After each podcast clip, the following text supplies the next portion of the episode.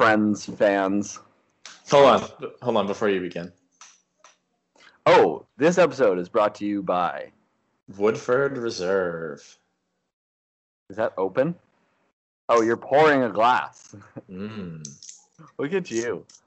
You know, I see Woodford Reserve every time I go to the liquor store, and I have never had it, I don't think. If I can remember correctly, it's really good, but I don't like it. So. No, it's really good whiskey. It's one of those whiskeys where I'm going to drink it straight, or not straight, but on rocks right now. And I much prefer Woodford Reserve in an old fashioned. That's about two fingers. Yeah.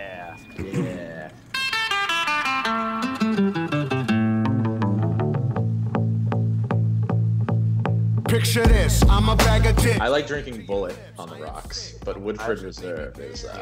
I'll just drink Bullet straight.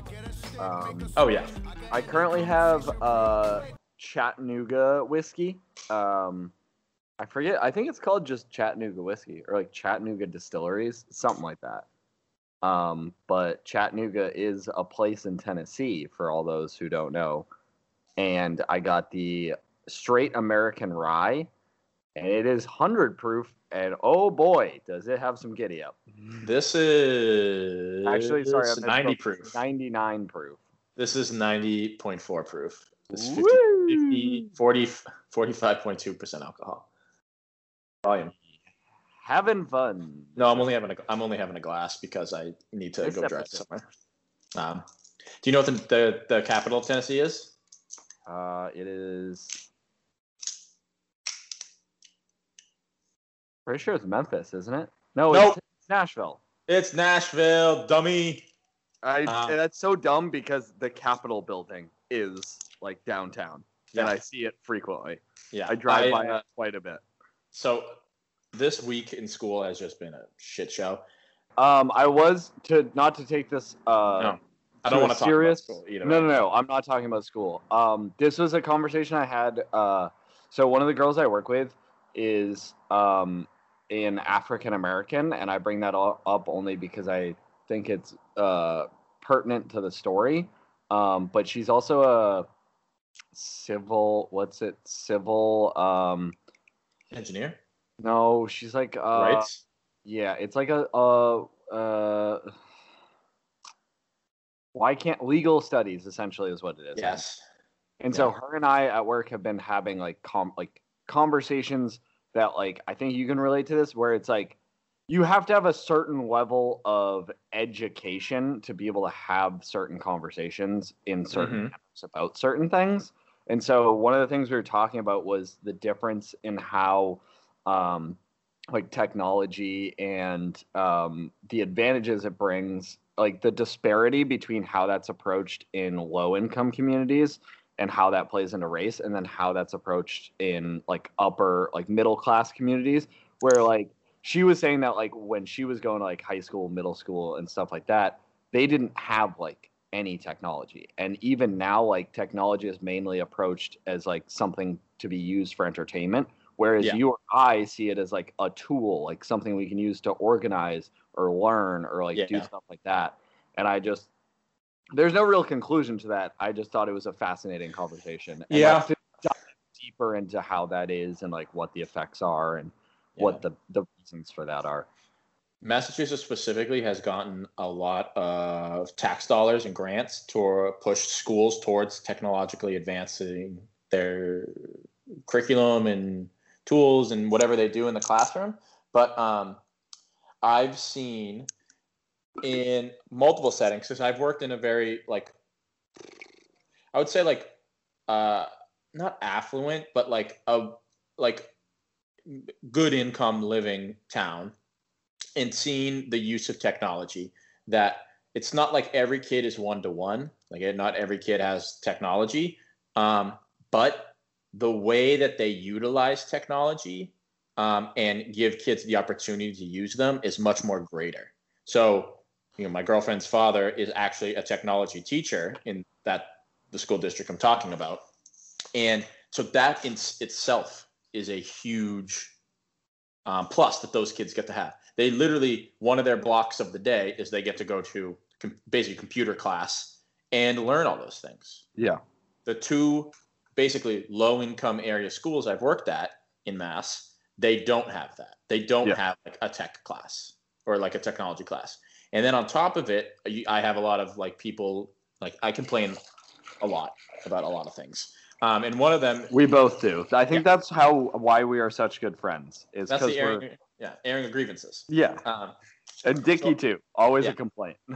So I'm like, I've talked to people and they're like, well, a lot of, on top of it, a lot of the money goes towards the low income area schools that I've worked at, and they buy technology.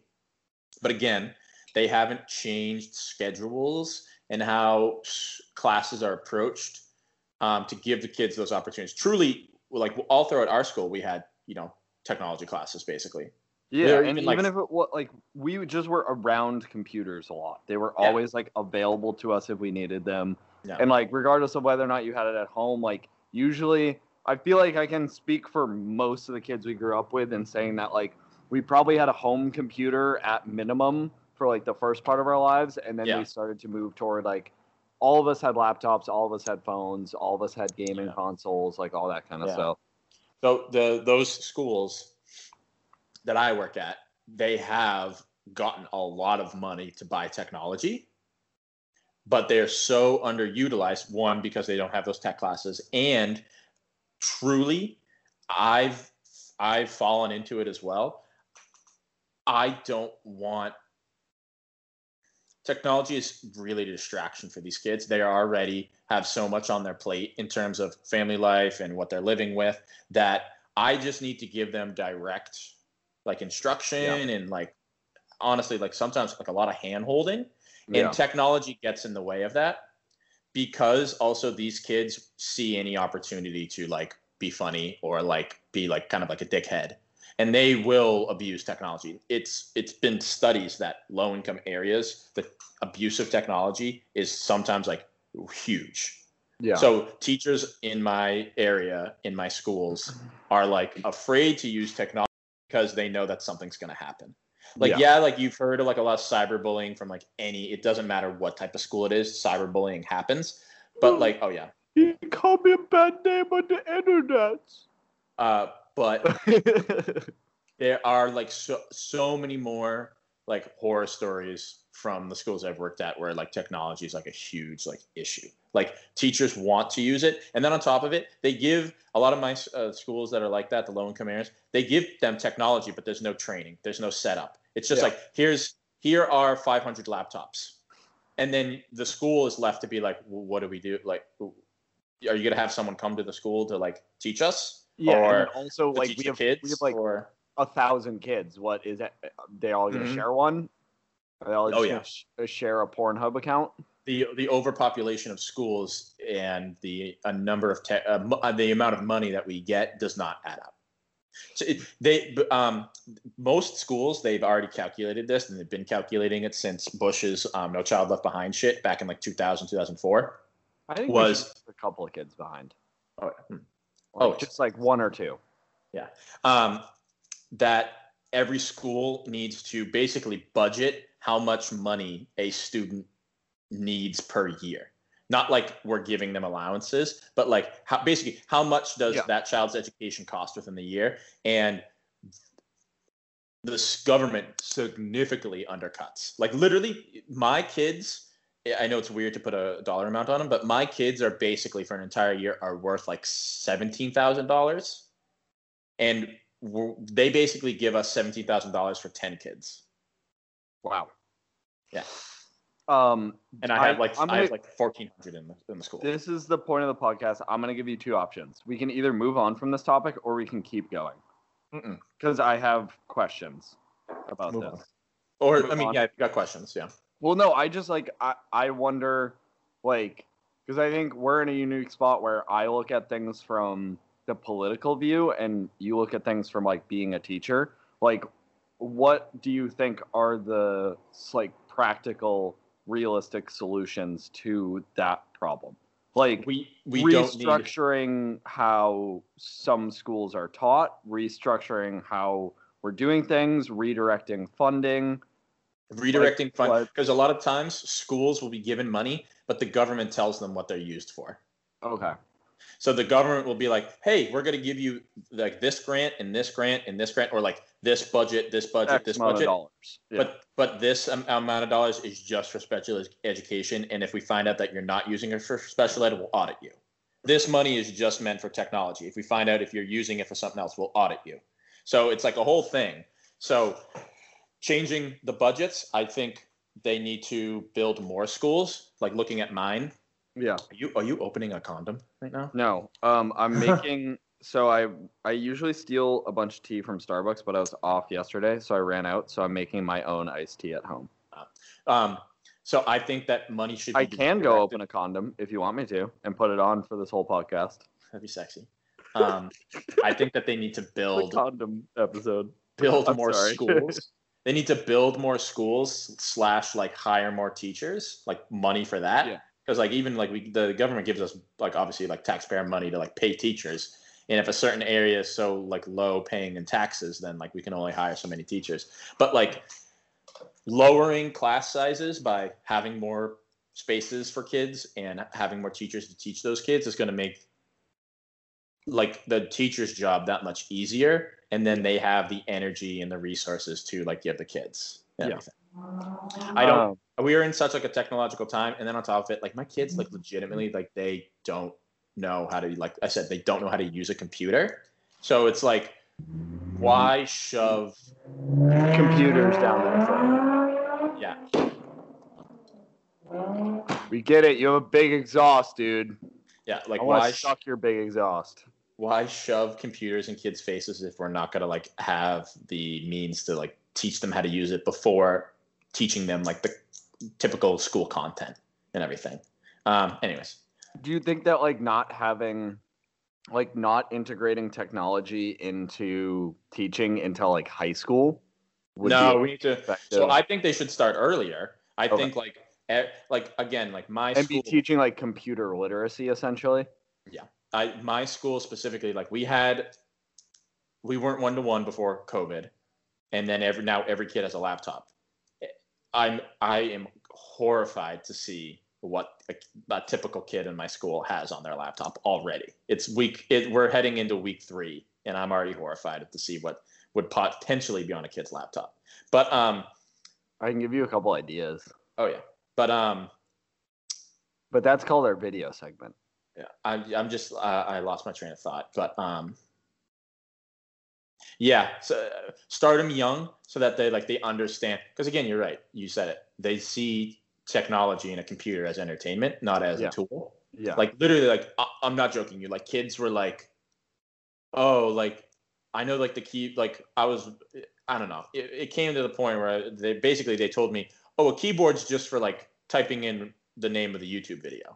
No, the keyboard was originally meant to like type up papers. And so we had this thing before a computer called a typewriter, and it was actually just a keyboard, and it was used to transmit information from your brain onto a physical space. Yeah. And so like they're like that's literally what they think like a computer is. It's like, oh, like the letters are on there, so like I can type in, Netflix. Yeah. Like no. Like, what do you think, like, caps locks is for? And it's like, also, like, I don't know, like, I feel like I'm not going to speak for you, but, like, to me, computers come very naturally to me. Like, it makes sense to me. So it's, I don't get, like, it doesn't compute to me that someone just, like, doesn't understand. Doesn't know. Yeah, exactly. How to work the computer. Like, that doesn't compute. This is the first time some kids are, I know the 6th graders probably, this is like the first time some kids are actually typing for the first time that, like I said, again, isn't typing in a YouTube video or typing in like a text. Like this is the first time where they have to hold down shift and have proper grammar on a computer. Yeah. And like put commas and periods and shit.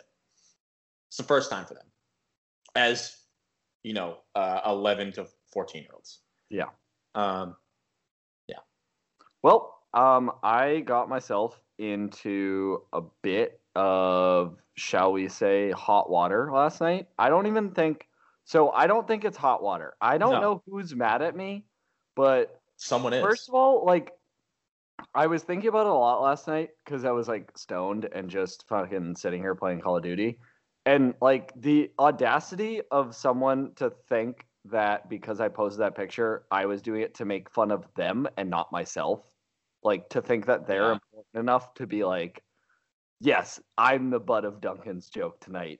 So let's recap. 7 years afterwards. What's happened? Let's talk to the listeners of what happened last night. So just if anyone is like, oh, Duncan, listen to the podcast and you will learn my thinking. So basically it started because we were playing Xbox together. Mm-hmm. And we just started going through old Facebook pictures. Like cringe. Like I was also looking at like status updates. I treated Facebook like I treat Twitter now. Yeah. Just posting like whatever I think. I would just post on people's walls. Hi. Yeah. All the time. And so then I was like, I had this sort of like thought bubble moment where I immediately knew exactly what the worst pictures of me are. Like I can tell you like off the top of my head, like probably my top 5 worst pictures on Facebook. Oh yeah, I got them. Yeah. Yeah. No, I know mine so. And yours. Yeah. And so then I sent one of the pictures to the group and Dickie was like, you won't post that on Instagram. And I was like, oh buddy. I'm high. Let's do it. Not even like I would do it dead like because I just don't care. Like whatever, dude. And so I ended up posting on Instagram, and it was a picture of me, I believe the girl I was dating at the time. Yeah. I think we were dating, and three of her friends. No, two of them. No, there's three. So it was four girls. Four girls. And I just said, I've always been a ladies' man, hashtag TBT. And you just made it in time before Thursday ended as well. Yeah, exactly. It was actually, it was still like 11 o'clock in Central Time. So I was technically good to go, but based on East Coast time. And so I will pull up somebody random immediately, or not immediately, but pretty it's a good time. Like within 20 minutes or so. Yeah. Said, hey, is this Duncan? ? Well, and let the listeners know incorrectly. Like they spelled it like Dunkin' Donuts, Duncan. Like DUNKIN. Just like what, bro? Maybe that's a jab at you. Maybe like they know you're wondering. And, but I was like, wow, got me, dude. It really fucking showed me. Yeah. And so I was like, yeah. And so they said, you're an asshole, !! And your sarcasm isn't any good. Again. Yeah. Wow. And so I said, I'm sorry, who's this? Yeah, I know. You didn't say, oh, I'm sorry, who is this? Like, wondering. That was like a Jerry Seinfeld picking up the phone to Uncle Leo. Like, who is this? Like... Like, you know who it is, but you're like sarcastic. Who is this? And so because I don't have the number saved either. So and it's a Kentucky area code. So I'm just. It's a 502, which doesn't make any sense. None of this is computing. And so they said, it doesn't fucking matter, man. Be better next time. And so I said, I'm sorry. Did I hurt your feelings? And they said, Again, sarcastic. Yeah. I was like, oh. And so they said, yeah, obviously, or I wouldn't be texting you. And so I said, then why not tell me who you are? And so I'm confused because like what? Who was this? What? Why? How? And like, how did you get my number?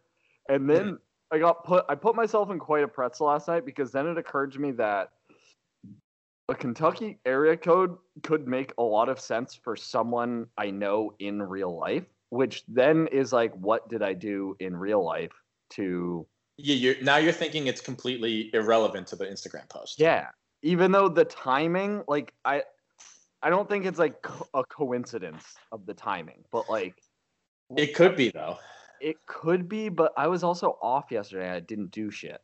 Yeah. And then there wasn't anything like at work this week. And I have everyone at work's number saved. So like the biggest move you made yesterday was that Instagram post. And that was at 11 o'clock at night. I literally played tennis. I played Call of Duty and I posted that Instagram. Those were like the three things I did yesterday. Yeah. And so well, to proceed with this endeavor, I'm going to take it upon myself to call said number just to see and verify, who it is, what their intentions are. Are they friend? Are they foe? So Duncan, I don't know if you know, but no, I have it. Oh, that's right. That's right. The, I don't know if you know of the app, Google Voice. Yeah. So Google Voice, I can just have a different number than my own. So anonymity is, I love saying that word, anonymity is. You're saying it so wrong every time too. Anonymity? What? How do? Anonymity. It's anonymity. Anonymity. There's no M until the very end. You say anonymity. Anonymity. Okay. Yeah. But I like the way that you say it. Keep anonymity. Sake. I'm going to be on a different phone number. I'm actually calling from Winthrop, Massachusetts area code. Okay. Old strategy. So, and I will be calling our dear friend, Mr. Unknown. I will have an alias. So if you hear a different voice, just remember it's Jackson talking.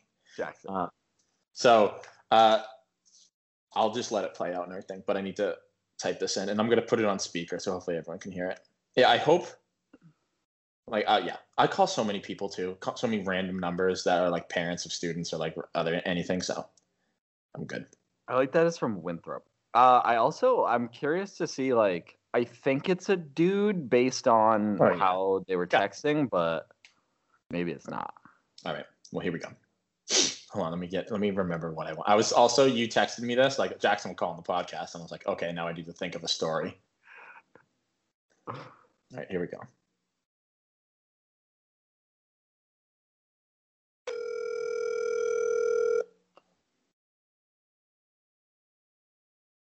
Has been forwarded to voicemail. Please leave a message after the tone. Hey, Barry. I am Jeffrey Weiss calling from the ICC Plumbing Institute. We are right outside the apartment building. Just wondering if we can get into the apartment building. Please give me a call back. It's an urgent message. Calling again from ICC Plumbing. Just wanted to make sure that you're aware that the pipes are clogged. We're looking for someone to get in the apartment. Thank you. That was good. I liked that. Do you think they're gonna call back? No. That was a quick to voicemail. Oh yeah, like double click, like I'm out. Like he's like, whose number's that, and send it right to voicemail. Or that person has their shit on Do Not Disturb right now. I do get voicemails from that. Again, like I have like I use that number for like parents to call me and everything, and like I have like voicemails of like it's weird. But yeah, I'm calling Barry. I'm Jeffrey Weiss. Yeah. ICC Plumbing. Jeffrey. So I gotta remember that. Yeah. I was thinking. Okay. Sorry, I'm gonna take a tangent real quick. Some lady at my Starbucks today was making a TikTok and tipped us $1,400. What? What? Female person, all signs point to female, was making a TikTok video, the popular app, and she tipped us $1,400 as like content. Like she, like it wasn't like a mistake. Like she was like filming herself, like, tipping you guys. Like you guys are some lowly little rats that need the tip, $1,400 tip money. That is what we are. Jesus, holy little rats. I would have gone like, I don't know, spread my butt apart for her. I would have been like take a look at this lady. Do you want my body? You can. No, have not it. Even, not even. Almost like a screw you. Like look at my butt. Get out of here. No, I'm not passing up that money. That money. I've been drafting up a something to send them. I'm the snag I'm hitting to send this person. I want to send them like an official thing. And so what I've come up with so far is, hello, this is Janice Driscoll with Trolling Stone Productions. We've been notified that you had a complaint about one of our employees. And I want to just be like, I want to redirect them to my email, like the Trolling Stone email. Yeah. But I don't want to just send them a text from me again and continue our text thread.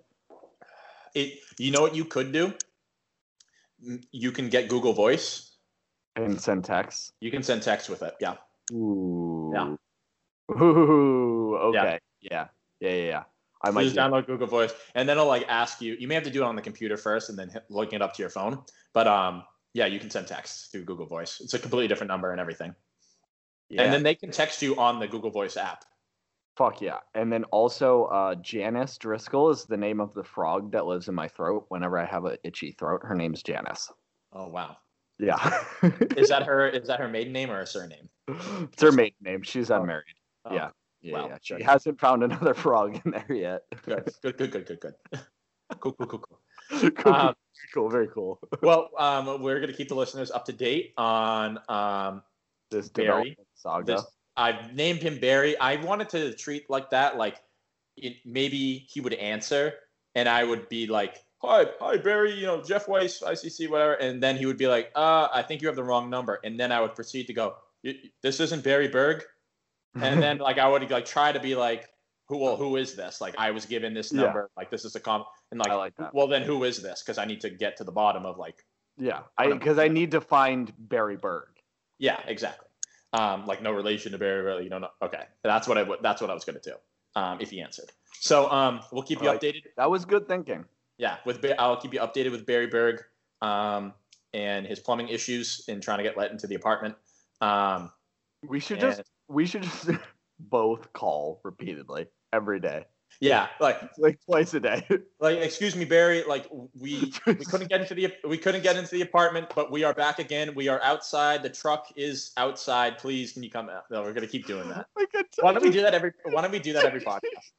I think we should. Yeah. And like just keep creating Google Voice accounts and keep coming up with different companies to call this person looking for Barry Berg. You can change your number. You can change the number like whenever you want. It's not like it's not like a legit number. You can change it whenever you want. Yeah, I think we're here. This might be every episode. A new segment. We called this stupid idiot. Yeah. We call Kentucky area code. Also, I'm now thinking maybe he also has Google Voice and texted you. Huh, but it was okay, yeah. Google Voice sends text messages? Okay, maybe. Yeah. And you can literally pick any, like, area code in the world. I mean, I think United States, actually. Yeah. That's now I'm further in a pretzel. So the thing that, like, this person doesn't know is that they've kind of won over me because not knowing who this is driving me insane. They've bought real estate. But they don't – I don't think they did it intentionally, which is also funny because they wouldn't – I don't think they would know that having a Kentucky area code while I'm in Tennessee would put me in such a pretzel. Because, like, so many people I know have Kentucky area codes. Yeah. Well, I don't know. The other one is 202, that Bama area code. Oh, my boy Dylan. That's like Dylan, yeah.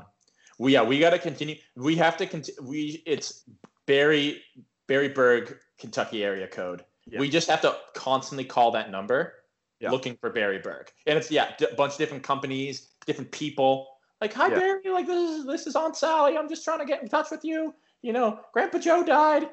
Where? I almost think we should this is terrible podcasting, but I'm enjoying it thoroughly. So fuck you, listeners. I think we should pick a certain area of Kentucky and just go through and pick like companies from that area and then just fucking just like your mic cut out, but just like submit stuff and fucking just like keep on, like if we could enter this person into various like drawings or like promotional considerations for things. I still got nothing on the audio there, Bubba.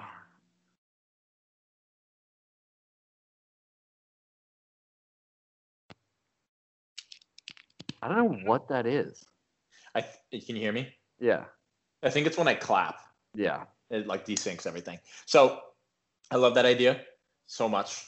I think we should put his number, if it's his real number, it could be a Google Voice, but if we should put that number on like call for election, like yes, like yes. Or like or like God.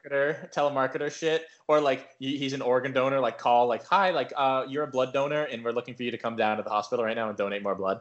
Dude, the amount of texts I get from Joe Biden's campaign annoys me. Imagine like some random person who has never like signed up for anything political and is just constantly getting Joe Biden text messages. Like, hey, are you gonna vote? Hey, we're gonna destroy this. We're gonna destroy this Kentuckian's life. Yeah, that's the last time. If you were offended by my my trivial, childish jokes, and then you get mad at me, our solution is to then ruin your life in very, very small inconveniences. Inconveniences, yeah. Yes. Perfect. Yeah, I love it. Chef's kiss. Moving on to another phone-related situation. Yeah. You happen to have a dear friend on your phone. A guest of the podcast. Recurring. An award-winning guest. Yeah, so this has no context to it whatsoever. It was Ben was just Snapchatting me one day, and he was like, hey, I have a rant for you. And then he left me a 2-minute and 30-second voicemail while I was at work. And then I sat on it. I don't even think I listened to it a little bit, but I didn't listen to the whole thing. And so I've really been saving it for the podcast. I have a suspicion I may need to cut some of it out, but that's a hurdle for post-production, you know? Yeah. No, you should definitely cut out if it's bad. Yeah. It's Ben.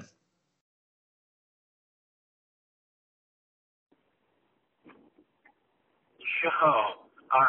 Make sure it's on speaker. So today, all right, first of all, it's your boy, Slim Reaper, young, your dad's favorite boy. That was not a good one. But anyway, so I was working at fucking Dana Farber today, right? Switching over some fucking cameras in the elevator. Sitting there in the elevator, taking down a fucking camera. I swear to God, every fucking 10 seconds, someone would walk out of the elevator. I was in. Someone would walk out of the fucking elevator. I was in. And then someone would try to come on. They go, oh, wait, who? I didn't see you in there. Can I come on? What the fucking shit you can come on? Mm-hmm. Someone fucking just came out of it. Like, what the fuck? I just put up this fucking ladder 2 seconds ago and fucking let this person come on. This one lady fucking tried to tell me I was going to kill her because I was fucking working on a camera in an elevator, which I was in first, and then she got in, and then told me to stop doing my job because she was in the elevator. I was like, Mickey, that's not how this works. Like, there's 5 other elevators. I'm going to call her fucking 5 and 6. There's 5 other ones. Like, just go in another one, you stupid fucking hoe. It's not my fault that you're a fucking paranoid schizophrenic. Go, you fucking what a green light. Sorry. And then, fuck.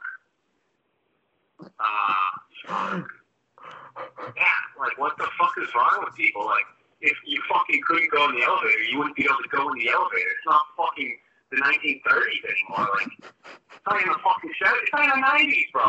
Like, it's 2020. Like, if you fucking, if you do anything wrong, you get fucked. Like, if I fucking fuck, if I... Yeah, exactly. I can't even say it because I'll get in trouble, you know? I just said fuck like 8 times, but you never know where I'm going to fucking go. Holy shit, am I pissed off. But I'm not really pissed off. I'm just annoyed, you know? How stupid people can be. Like, why can't I be, like, the minimum standard for a human being? You know what I mean? Like, I think I would be a pretty good minimum standard. The world would be great. But no. I'm not. I really am not. Fuck. All right, man. Well, I hope you enjoy that, because I didn't. My favorite was when he got derailed because he was in the car and someone in front of him was, I don't know what they were doing, but apparently they did enough to be called a paranoid schizophrenic. No, I think he was talking about the woman in the elevator, not the guy in front of him. Like, the woman in the elevator was a paranoid schizophrenic. Oh. I will say that was fucking hysterical. Thank you for bringing that to my attention. There is a moral to the story, or there is like a resolution, if you will. Yeah. Ben is, it's a call to action. Yeah. Ben is just asking everyone in the world to meet his, to be at his standard of human being. He is the baseline. And if you are below it, you should probably just kill yourself. Yeah. Oh, yeah. Yeah. The moral of the story. Yeah. Yeah. Like, no child left behind except for ones that are below Ben. Exactly. There. Good callback.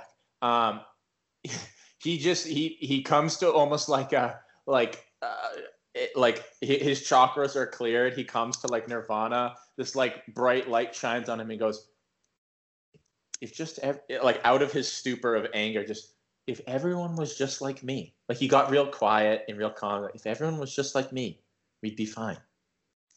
I love it. He has there's an issue and he has a solution. He likes it. I would love if Ben like had like some sort of like midlife crisis and be a monster. I think that would be so funny. I think I brought it up last podcast, but I watched a movie called Devil All the Time. Yeah. Robert Pattinson's like kind of a shady pastor that like picks up like he's married, but he like picks up like 18-year-old girls and like bangs them out in the middle of the woods. That would be Ben. Yeah. The shady pastor who picks up girls and bangs them out in the middle of the woods in his like 1950 Chevrolet. Yes, in his conversion van. Yeah, in Tom's conversion van. Yeah, that's. But I think what I've concluded is that you could take the. You could make Ben a pastor, but you would never be able to take the Ben out of Ben. Like, you would never, and so we would get Pastor Ben, and that would be incredible. Yeah. Especially if it was like a very strange, like really specific sect of like a religion, like specifically like Christianity. Like, if he was like a Jehovah's Witness, just like spitting angry about like the second coming of Christ. We have a regular customer at our store who's a Jehovah's Witness, and she one time told us that she can't have too much caffeine because she's inbred. That's not accurate. I'm dead serious too. That is not an accurate statement. She always sits in the passenger seat and she'll just be like, yeah, I have to get it half calf because my parents were siblings. She's like, she does not fucking say that. Holy shit. She should be taken out back behind the shed and shot. Behind the dumpster. We'll put her behind the dumpster. Right. What type of person does that? Who reveals that much information? I guess a Jehovah's Witness. And her nickname, according to her, is Cricket. Yes. Yeah.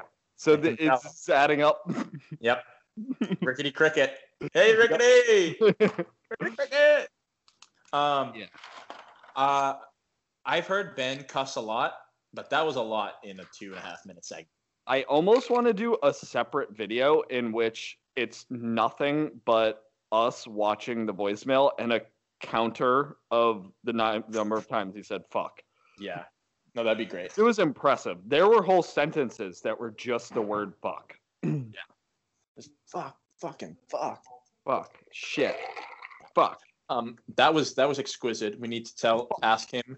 We need to we need to open up avenues for all of our friends to, I would say, call you. I already get too many voicemails in my life from parents I've never met. I have nobody calls me except for my mom, my dad, my grandma, and my uncle. That's it. Yeah.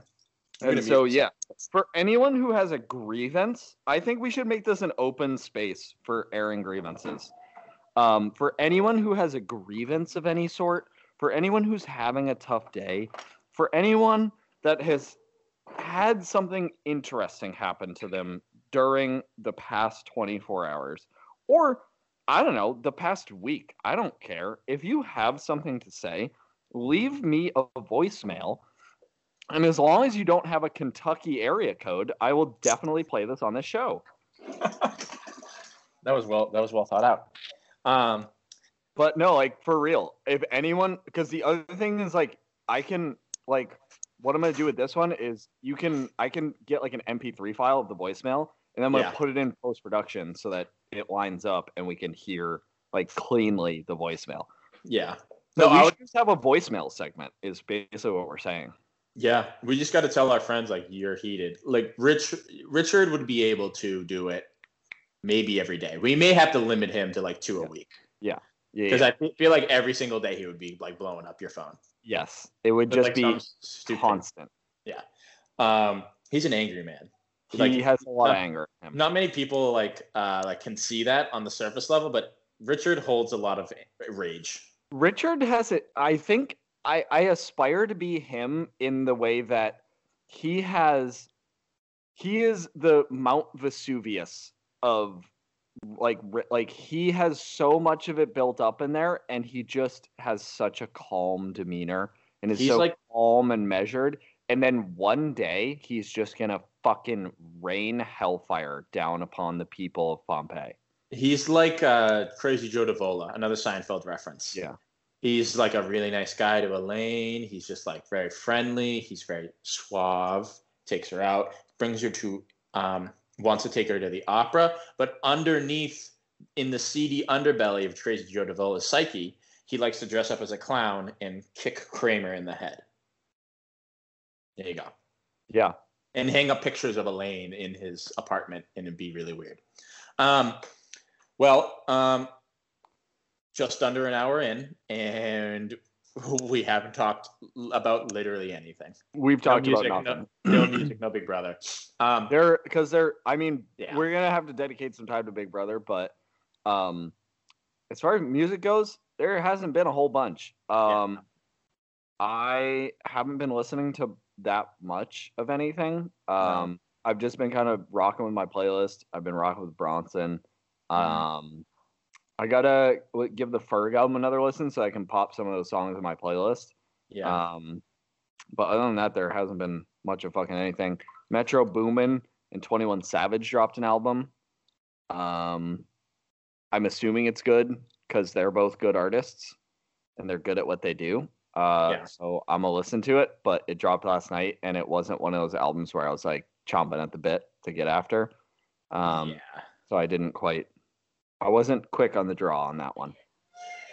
I mean, I feel like that's something my girlfriend does. She just yells "Good morning" to my dog, and she freaks out.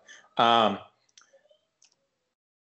mean, like, you got Metro Boomin coming out. Like, when you have, like, drops by a producer, they're either like The Alchemist, where we're like, "Oh shit!" Like, who's he got on? Who's he got on? Who's he got on? Or it's like Metro Boomin, where you're like, "Oh, all right," like. There's, like, he'll have Young Thug on, and you'll be like, oh, okay, I'll listen to that one. But then all the other ones, like, push aside. Yeah, fucking whatever. And I do think it was, like, they do this every once in a while. Janice is giving me a little bit of trouble right now. I'm having some green tea. Hopefully that'll clear her out. She gets irritated every once in a while, and she wants to act out. But it seems like every once in a while they... do, like, sometimes a producer will drop an album where it's essentially like a mixtape, but then sometimes it'll be like it's a weird phenomenon where it's almost like it's the producer and the artist, like, it's an exclusive project. They're together. Yeah, so I think this is more one of those, but Metro Boomin is out, like, for the most part, like, sometimes with his beats, in terms of me, he's hit or miss, but in general, he's pretty, like... Oh, yeah, he's pretty top good. Of the top. He's S tier. Yeah, Metro Boomin's really good. I do find similarities in a lot of it. I'm just like, okay, we're doing it again. Right. And I think also like some of it is he's done a lot of stuff. Oh, are we gonna get the puppy on the podcast? Rosie, come here. Rosie. Uncle Duncan. Hey, hi to Uncle Duncan. Yeah. Oh, she's being mean. Oh. She won't let me pick her up. Very rude. The other day, she barked at a dog. Barked at a kid in PetSmart. And a kid made him cry. You kicked her? No. She barked. Shut the fuck up. No, you kicked the kid. You kicked the kid. No, I wasn't there. Sarah was there. Okay. Sarah punted that kid across PetSmart and said, "Don't you fucking cry at my dog." Okay. Right in them.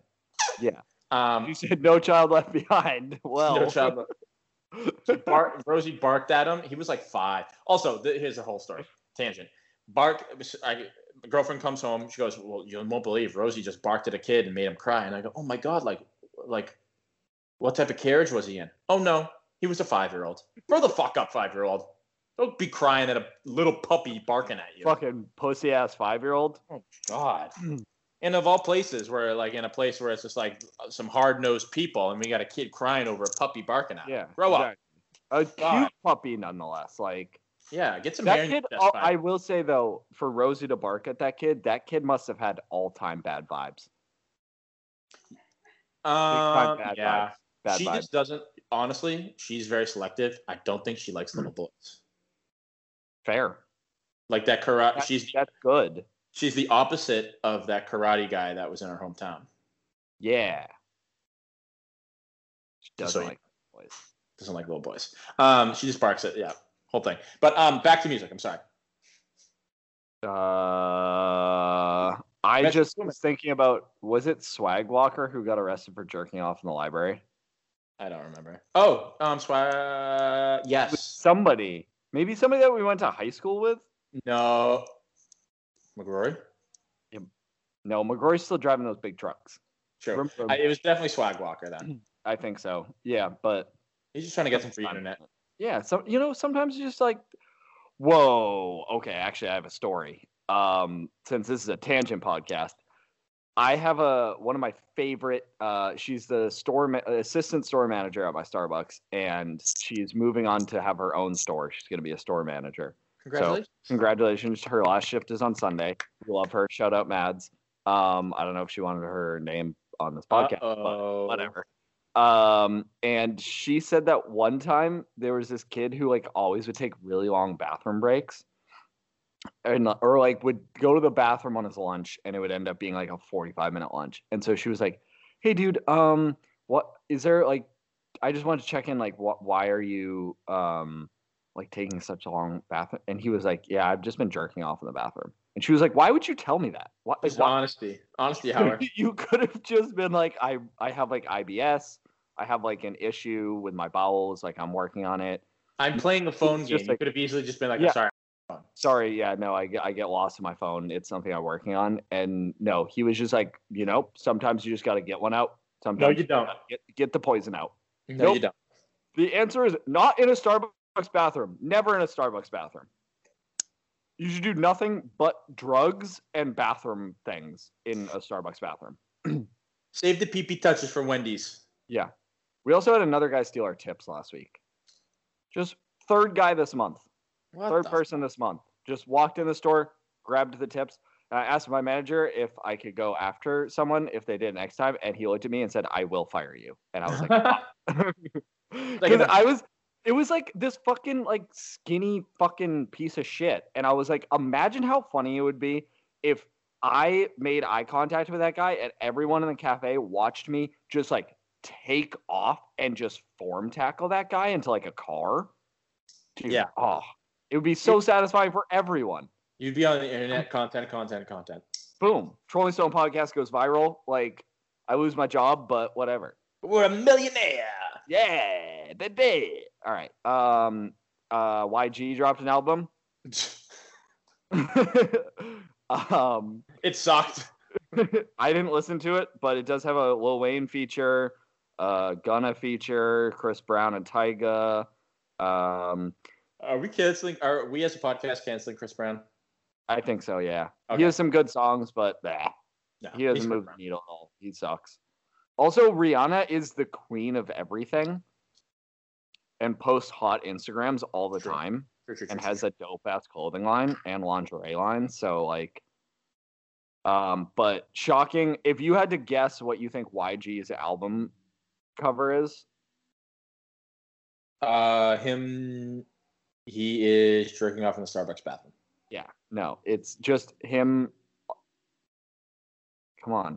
All right. I'm just going to look at it. It's just him. It's a white background, and it's just him all in red. He's like in red lighting and wearing all red. Cool. Yeah, I think he's a Crip. But then last on the music news, Don't Stop featuring Young Thug, Megan Thee Stallion. I haven't listened to it again because we're slackers and we don't particularly care about some of these things, but they're worth mentioning. But it is cool that she got Young Thug. I think that's big. Young Thug is kind of one of those people where it's like when you get a Young Thug feature, that's kind of like, hey, you made it. Yeah, exactly. I feel the same way. But I'm not going to clap because we're a no clap podcast now. We just do. Bah. No, it's only mine. It's literally I clap right here. Like clap like. Hopefully they didn't do it. That would have been so funny if you had muted your mic with that. Bigger and better news. Up and up. Big Brother. We have a lot to talk about, and Duncan has foregone spoilers, so we are going to talk about like the next 2 weeks. Past 2 weeks. I'm gonna just be honest. Big Brother is one of those shows that if you can keep like, it's particularly like you have Sarah who keeps you up with it. Yes. And it's also like definitely part you because like you get into it, like I have a billion different aspects of content to watch, and then some of the episodes are really fucking boring, and a lot of it is just like filler time. And it's like I wish you would just cut to the just give me an abbreviate. Like I wish they would do once a week. They would release an online episode where it was just like the ICMY of ICMYI, but like. So I got behind a couple episodes, and then I'm like, I don't know, I could watch 3 hours of Big Brother to catch up, or I could, I don't know, do literally anything else. And so a lot of times, like last time on Big Brother, they recap for like 5 full minutes, and you're like, I just watched an entire episode. I think they realize that. I think a lot of people don't watch HOH or Veto. No, they wait for eviction. Yeah. Because eviction, they recap the entire week up until before someone leaves. Yeah, I should have just watched that. But I hadn't even seen Davon get voted out. That's how far behind I was. Yeah, we can talk about. So going back to that, Davon gets voted out. It sucks because like I was really coming around to her, but she was like that. It showed she was like, Davon's a huge threat. Everything. Yeah. She gets voted out. That was after Ian, right? Yeah. So it was. Memphis's HOH. Mm-hmm. Tyler won the power of veto and then elected to not use it, even though Memphis wanted to backdoor David, which Tyler, kudos to Tyler, because I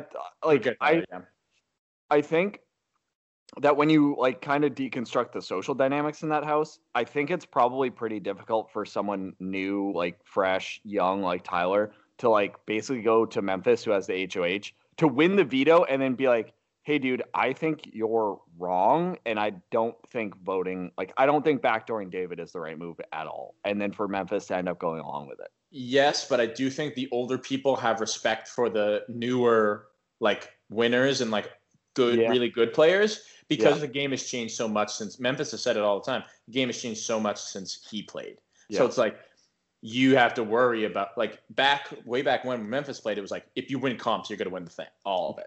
You have to play a social game now. You have to like really strategize. There's so many different like little tricks that could happen and everything. You got to think a lot more steps ahead. But so after that, Davon goes, and then was there anything notable in that last week? Not really. I feel like there weren't any real like nobody blew up at each other. There was no fucking nonsense. No, it was kind of like what you said. It was a lot of filler, but then like this recent week, it's like constantly like people like it's this just been the same fucking people that keep going up over and over and over again. Yeah. Kevin was on the block for 5 weeks. David was like probably the same amount of time. It's just like the people who were in power stayed in power, and it was just like, all right, like I got bored a little bit with how much the committee just controlled everything. Like there was not a single moment where I was like, we're like, even like an HOH that like a non-committee member won was like on the fence. Like it just always goes to the committee. I know. So it's so boring. Did you hear? So I have a regular who like the other night I was like, oh bro, like you got any fun plans tonight? And he was like, oh no, we're just like getting Starbucks and then we're going to go home, hang out, watch Big Brother. And so it turns out he's a huge fan of Big Brother. I guess Casey from Tyler's season was supposed to be on BB and then she tested positive and couldn't go. Yeah. I didn't know that. But if they had Casey and Tyler together, that would have been game over, dude. Yeah. That would have flipped the entire dynamic of the house. Because they would have worked together big time. I guarantee you, Casey would have been like, you know, Tyler, like, you can win this one, basically. Like, we're going to try to get you to win because I already won. And Casey's like a good person and everything. But Casey's a homie. That's what struck me about that season was that her and Tyler both seemed like genuinely like good people that I would like be friends with in real life. Exactly, yeah. So we continue like, I feel like the rest of the house kind of seems like scumbags half the time. Yeah, we continue moving on, and so really, I don't think much happens. We learned that Enzo's full name is Vincenzo. Yeah, that was funny. Deal. Still a homie. Enzo was like badass. So I'm playing with a pen; it keeps flipping out. Really nothing else happens until last night happened with like the triple eviction. Yeah. So actually they, let me rephrase. Committee's like wavering. There's like Tyler wants to take out Danny. Who won the HOH? On Sunday. Cody did. Cody's start was like basically like the start of the triple eviction. Yeah. But before that, the that new guy, Dr. Will, moves in next door. And basically his whole thing is you can either win power or you can win prizes. Like the next couple of like challenges are all going to be like prize oriented. So you can either win a veto, win the head of household, win a power, or you can win like cash money. Yeah. So Cody's up there. He puts up obviously like David and Kevin, because they are the last two that are still like hanging around that aren't in the committee. Otev comes back, which is like, I know Otev is awesome. He's like the big guy with like, it's the same challenge every single time. You got to go find something and then bring it back, climb up like the slippery slope and everything. And he says a couple of funny things. I always love that one. David does something very, very stupid. Otev is the power of veto as well. Competition. Yeah. David is on the block next to Kevin. David in like the second round. Cody, let me think. No. I think Tyler gets knocked out round one. 6 people playing. Tyler gets knocked out round one. So David's still alive. And I'm like, you know what? Like, I'm kind of rooting for David at the point. I know he's a dummy and like playing the game really bad. But like, I'll root for the underdog to like shake up the house at this point. Like there's just like so much of the same thing happening over and over again. David is they're looking for t-shirts and a bunch of shit to bring back up to Otev. You ask him a question like, oh, like who were the last 2 people evicted or some like a more in-depth question than that. They got to find t-shirts that have the names on it.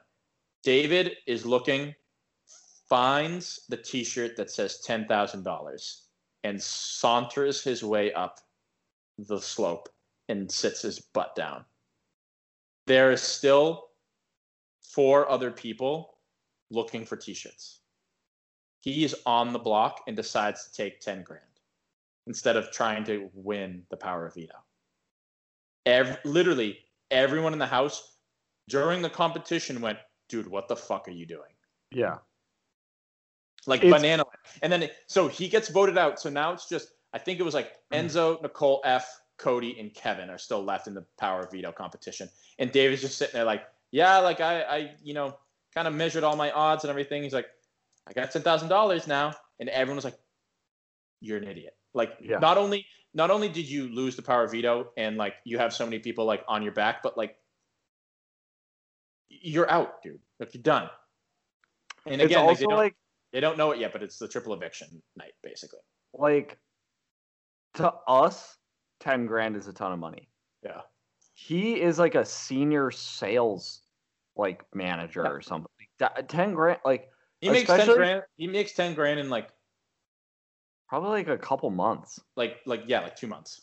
Yeah, and so like it doesn't seem like he has a wife, kids, anything. $10,000 ain't all that. Like, it's nice, don't get me wrong, but like also let's be realistic about perspective. It's probably not all that much money to him. Yeah, exactly. It was just so weird. I would throw it if you were like, yeah, dog, here's like a McLaren. Yeah. Or like, here's like a Corvette. People who take the money instead of winning the power are people who are safe. Yeah. Who are like, fuck it, like, I'm safe this week. I'm going to take time. Tyler will shut you up. He's just an idiot. So they go on triple evict.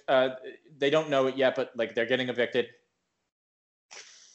Obviously, David goes first. David's like, Cody wins the veto along with the HOH and just goes like I'm not changing the votes. Like, David, like, you're going home. Yeah. David goes home. Right away, they go into HOH and everyone's like, oh fuck, it's a double eviction. Like, they start to like learn pretty quick. And but David actually, the Dr. Will guy came on and like kind of gave them like a hint, and he said like, you got to always plan like, you know, 3 steps ahead. And David went like, it's a triple eviction. I know it's never happened before, but he said 3 steps ahead, it's a triple eviction. And everyone was like, dude, you're an idiot. Like, no, but it was. So double eviction happens. People start to figure it out, and they're like, oh fuck. Christmas wins, okay, and puts up Nicole F and Kevin. Okay, you have to fact check me later, but. And it's like she just puts Nicole F up just so that's a pawn against Kevin to get the last non-committee guy out. Goes up. Kevin obviously loses. Can't get the veto. He just played like a dumb competition like at all times. He just was never even close to like winning his comps. It's just like so sad. Kevin gets voted out. I only have one more person from our list left in the house. I think you have 2. Yep. I'm currently in the lead. I have Enzo and Tyler. Okay. You just have Nicole F. I know. Nicole F is also stirring the pot a little bit because as Kevin leaves, they go for the 3rd time. Also, in between when they're like doing the veto thing, Julie comes on the screen and everyone sees behind her it says triple eviction. And they're all like, oh, it's a triple. And they're like David was right and everything. So like, yeah, Kevin goes. Who wins? I can't remember, but they put up Memphis, or maybe I can't remember, but they put up in the 3rd block, people on the block, they put up Nicole F and Danny. It's Tyler wins. Puts up Nicole F and Danny, and again, Nicole F is just pawn, and they get, you know, the veto goes, Tyler wins it, Tyler wins HOH and the veto, Danny goes up, Danny's out. So, within a triple eviction, Kevin, they trim the fat with Kevin and David, and Danny is the first committee member out. Bye, Danny. And she was like asking for it. Like, I think back to like when she like hopped into the HOH room being like nonchalant, like, oh, I'm like, hey, yeah, you know, Davon wants a meeting. And Tyler's like staring at her like, Nicole's not in our alliance. Like, what the fuck are you doing? Yeah. And it's like, it's about to blow it up. She's like too caught. She plays the game really well. Everyone was like, she played a really good game, stayed this long. But like, I think the audience is going to see like, she's kind of like a jerk. Yeah. And she's sloppy when it comes to like making decisions or like just who she says who. She had the whole like Bailey and Davon thing happen. That was all her fault. And yeah, there was like a lot going on. And I feel like she should have been out a lot earlier. If anyone that wasn't in the committee won power, she would have been. She would have been gone though. She would have been the first one. Yeah. Memphis. I'm going to be doing fact checking on you because this episode is our version of Big Brother. Yeah. Where it's just you tell me what happened. And if it's right, it's right. If it's wrong, who cares? I would watch the Triple Eviction because there's like some like. I'm gonna watch the Triple. Only like I'll watch it while we play Call of Duty later, just because it's like I can half pay attention to it and not really care. Yeah. Memphis is like my girlfriend's told me before. Like she and a lot of other fans suspect that Memphis is just like a low key racist because he had gunned after David literally the entire season, and he like pawned it off as like, oh, you're a rookie, you shouldn't be here, you're a rookie. You're a rookie. You played like a shit game, but like it was constant. He was as soon as David left, Memphis was like, can't. He's like, he goes, finally, I've been gunning that for that guy ever since we got in the house. It's like, but why, dude? Why? Like David was not a threat. He's a dummy. You could have easily been like, yeah, like me and you were best friends. You would have gotten a vote in the jury. There's no way David is voting for Memphis. Yeah. And it's also like that goes back to my point about like when Memphis had HOH and Tyler had to like convince him out of backdooring David. Yeah, exactly. Like, he had to do it again. What are you doing, bro? Like, Tyler why do you care this much? Memphis was the HOH when David got voted out, and Memphis was like, yeah, David's out. And Tyler was like, dude, like, why though? Like, why? Memphis is just tired of being named after one of the biggest cities for the civil rights movement. Yeah. It was just, it's strange. But shit's going down now. It's just committee members. So it is, we have Enzo, Tyler, Memphis, Cody, Nicole F, Christmas, and that's it. There's only 6 of them left. Yep. We're getting down to the brass tacks here. So Julie Chen Moonves also said that there's about a month left. So we have 4 weeks. So it's going to be 3 weeks of eviction, and then the last week there's only going to be 3 people left, and that's when it's going to be like the all-out like brawl. Yeah, We're probably going to start to see more like shots of like jury house soon. Yep. Like people like entering and everything, and I always kind of like that. Yeah, it's always awkward, but I like it. It's going to be probably this. I think this next week we'll probably get the like jury house intro. Yeah. I think. And I'm just waiting for it every year when it's only like 4 or 5 people left. It's like all the house guests are forced to sit around the dining room table and be like, you remember the season? And like they think back to like all like the highlights, and it's so cringe because they're not actors. They're just like being forced by CBS to like look back at the whole season and everything. That's going to be coming when there's like 4 or 5 people left. Yeah. Do you have any predictions for final 3? Cody has been playing like an unbelievable game. Yeah. I need to see who's HOH just this week, and that's going to determine a lot. Whoever wins HOH this week. Cody has been playing Christmas is everyone's afraid of Christmas. You know that? You know that whole story? Yeah. Since she like ran over her like fiance or something with a car. Wait, no, before. I don't know this. So my girlfriend was telling me this. Obviously, before the season, she was like on like TMZ and a little bit in the news. Not that long ago, but like before Big Brother happened, she like has like bad anger issues, and like it was something with like boyfriend / husband / fiance, whatever he is. She like ran him over with a car. Like tried to attempted like vehicular homicide. The Tiger Woods. Yeah.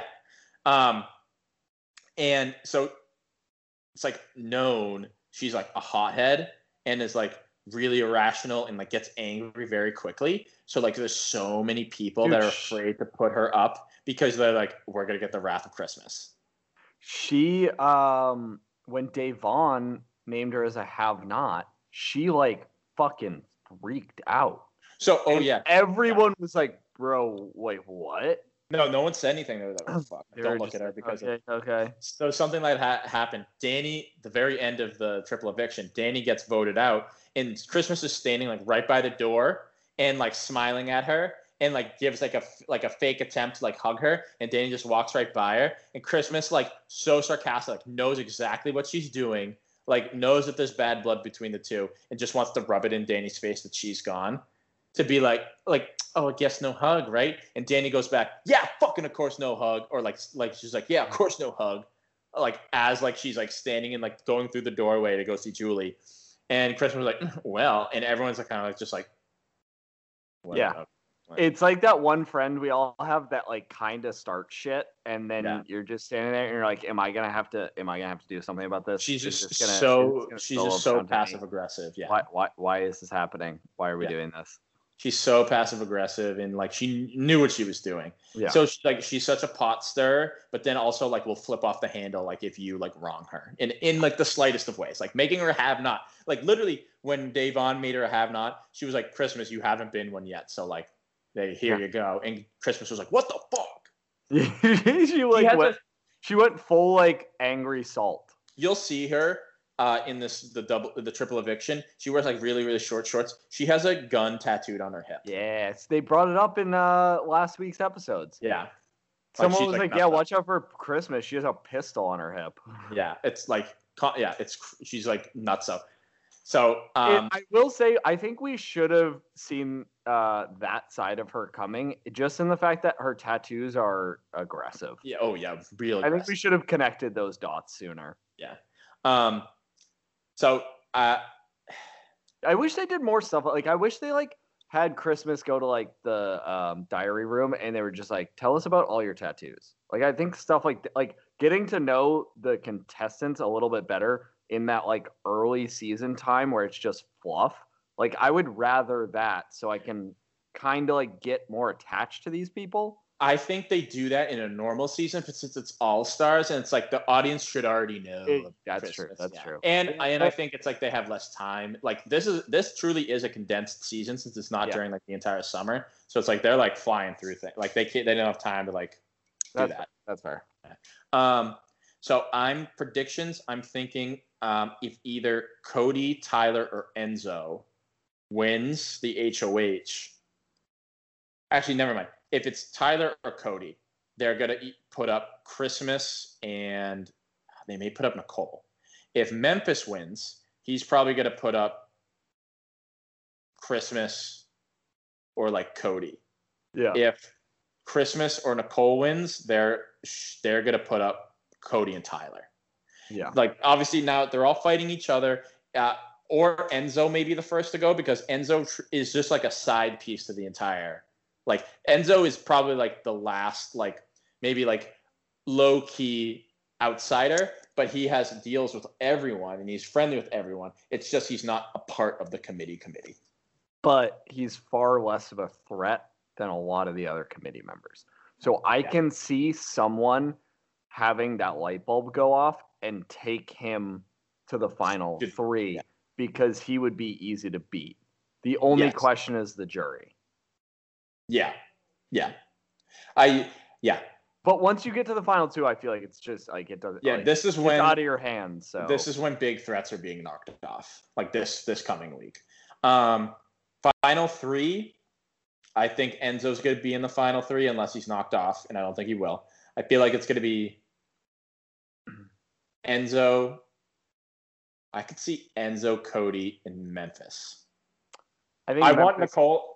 I think Memphis gets knocked off really quick, because I think that he has had, first of all, I think he put himself in a lot of people's, he put himself on people's shit list at the beginning of the season when he just refused to do anything. He just got HOH and nommed, and then was like, I don't know, dude. I think Tyler is going to, especially if he happens to be on the block with Tyler, like Memphis is just dumb. Yeah. Like, he just, whole thing with David, like, that's just, like, a bad, like, regardless of whatever else, that's just, like, a bad look in terms of game moves. Like, that's stupid. I've started to, like, come around on Memphis, not in, like, a good way, but, like, I think he, like, acts dumb, but I don't think he is. I know, but I think he also is, like, not, I think in terms of game moves, I think sometimes he lets his emotions cloud his game move judgment. Yeah. I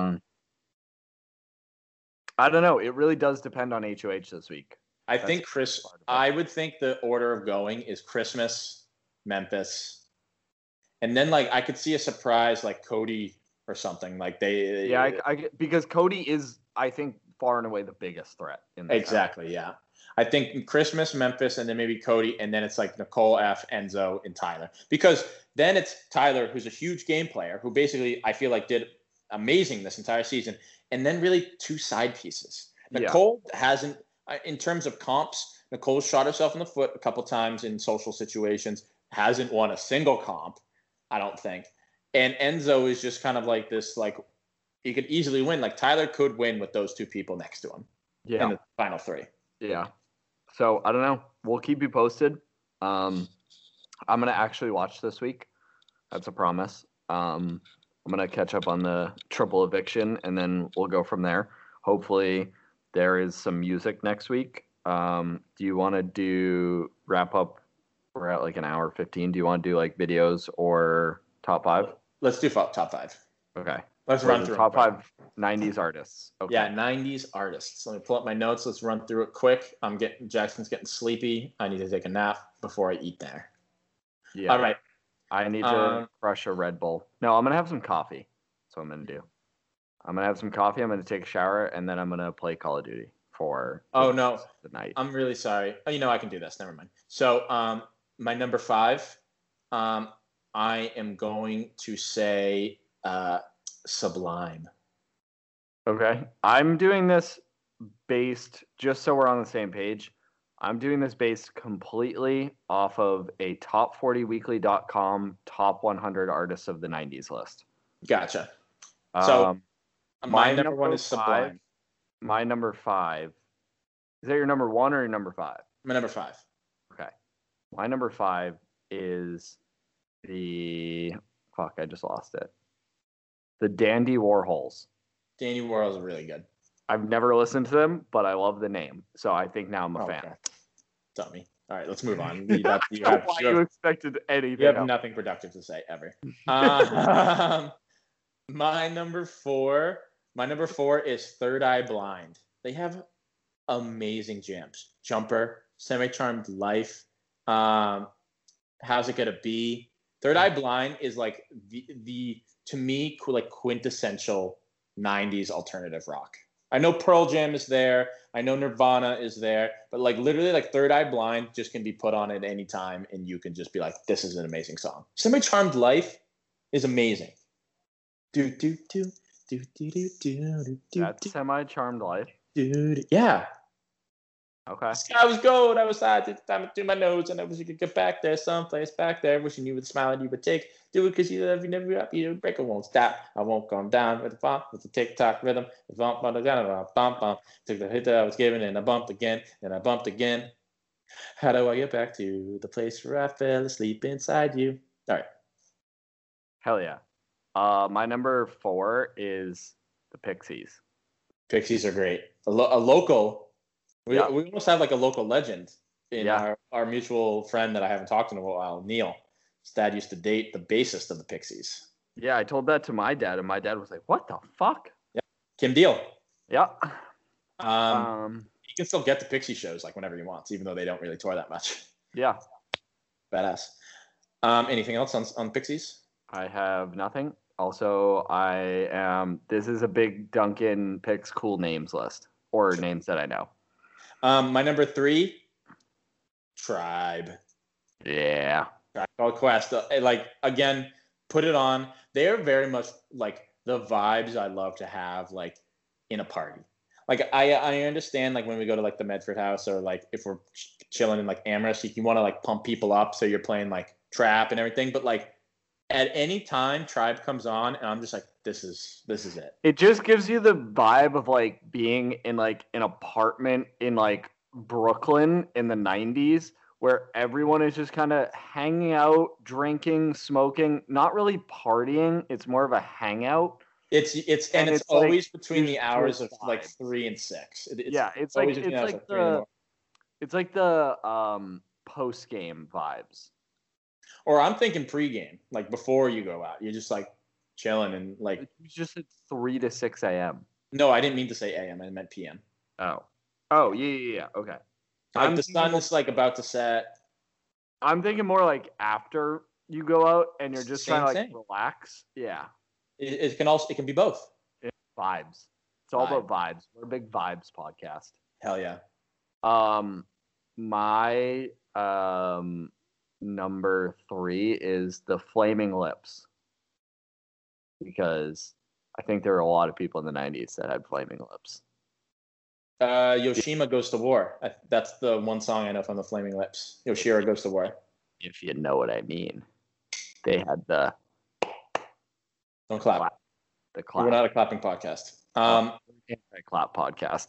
My number two, simply for literally one album that like was a lot of my childhood, Green Day. Okay. Green Day's Dookie album, amazing. There's no song you skip on Dookie. It's amazing. It's amazing. I also am trying to base these off of what I think you're going to pick next, so that I don't either steal yours and I can have a good one lined up for. I only have one more, and you're not going to take it. My number two is Snoop Doggy Dog. What the f... No, I'm kidding. Snoop Doggy Dog. He's just a classic, and also he's a... I was listening to Two Bears, One Cave with Burt Kreischer and Tom Segura. Saguda. And Burt just filmed a Netflix show called The Cabin. It was a, yeah, it's like coming out soon. It's like kind of like a America's Got Talent kind of thing, but kind of different. And Snoop Dogg is on it. And so Burt was telling stories of like hanging out with Snoop. And I guess Snoop is just like the biggest homie. Like he's so generous, just like giving Burt shit. And, like, hanging out with Bert, like, fucking drinking together, doing shots together, smoking weed together. He would just, like, if you wanted weed, Snoop would just give you pre-rolled joints. Like, he would just be like, here, have some weed. And Bert was like, yeah, dude, like, this isn't, like normal people weed. This is, like, rapper weed. And he was like, I got so high. I can only imagine Burt Kreischer. Burt said that he got so high that he checked his blood pressure. Just checking the pulse. Just gotta make sure. Yeah. So we've all been there. Sure. My number one, talked about them on the podcast before. Again, just like really big part of my childhood, listening to them like all the time. Oasis. Okay. They controlled England in the 90s. That's all besides Blur. Like they went back and forth, but I love like listening to the stories like that. Like the sales, like Oasis would drop an album like one week, and the next week Blur would drop an album, and then they would like just fight over like the record sales and everything, and they like hated each other. They were like it was like fate on sight if they saw each other in fucking like Manchester, and it was just I love Oasis so much. Like they're like such like a big part of my life. My number one is the Beastie Boys. I don't think I even need to say anything else. We've already had an entire podcast about him. Yeah. Honorable mentions, Beck, Dr. Dre, Nine Inch Nails, Rage Against the Machine, Big E for sure, Public Enemy, Weezer, Guns N' Roses, Dave Matthews Band, Marilyn Manson, Seal, Madonna, Mary J. Blige, Jay-Z, Outkast, Nas, Eric Clapton. Eric Clapton's not 90s. It says it on this list, so he's fucking 90s. Liars. Missy Elliott would have been a good one. If you're worth it, let me work it. The Roots. Flip it down, flip it in reverse. Busta Rhymes, Busta Bus. Hootie and the Blowfish. Hootie! Yeah. I love Hootie. Yeah. Well, I'm going to go take my dog for a walk. And, I'm going to go shower. And then eat Mexican food. Ooh. Can you email me some? Yes. Thank you. And drink more whiskey later. But we'll play Call of Duty later, too. Definitely. Cheese. So, this has been the Trolling Stone Podcast. Thanks for listening for the entire hour and a half. It's going to get cut down a little bit, but yeah. Yay. This was a good episode. I feel like we had a solid episode. We've gotten better at just like being able to just talk about shit. Yeah. So this has been the Trolling Stone Podcast. This is Jackson. Keep it sleazy and out. Peace out, you cool cats and kittens.